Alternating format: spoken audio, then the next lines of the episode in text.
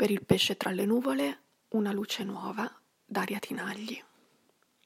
A volte ho dei pensieri contrastanti sulla possibilità di riuscire a fare la differenza per la salvaguardia del pianeta. Mi sento come una minuscola formica che raccoglie e differenzia molliche di pane dai granelli di zucchero. Lo confesso, non sempre mi ricordo di portare con me la borsa in rete per la spesa alle piazze. Non sempre riesco a scegliere il prodotto con l'imballaggio più leggero, ma mi sto allenando. Cambiare abitudini è per me un processo lento e faticoso, ma da tempo ho imparato a non pensare più in modalità bianco o nero, tutto o nulla. Sono più tollerante e paziente verso gli intoppi e le imperfezioni. In generale, negli ultimi anni cerco di evitare lo spreco e l'acquisto d'impulso. Mi piace usare quello che ho finché non si consuma avere il necessario e non il troppo, risistemare un cappotto di qualche anno fa che mi piace, risuolare una scarpa o uno stivale, amare quello che ho senza desiderare quello che non ho. Recentemente, così facendo, ho ritrovato una vecchia sciarpa di mio padre, fatta da sua zia 50 anni fa.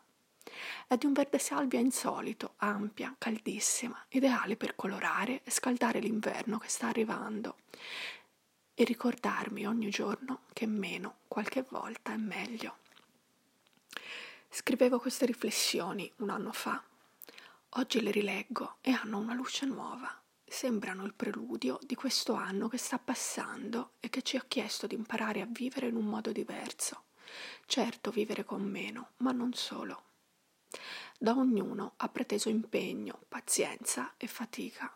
Ha concesso poco o niente ha promesso troppo e tradito di più.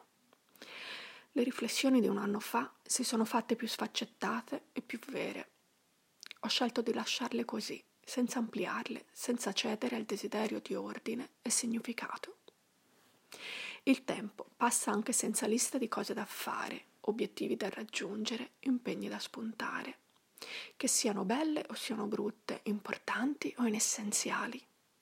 Ho scelto di non scriverne per il nuovo anno e nemmeno per oggi o per domani.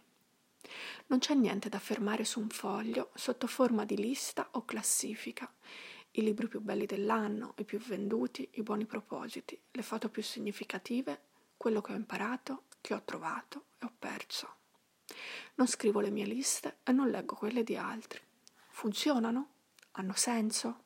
Hanno valore? Per me non più mi distolgono dal presente, dove invece, con tutte le sue sfaccettature che cambiano, voglio restare e imparare a stare.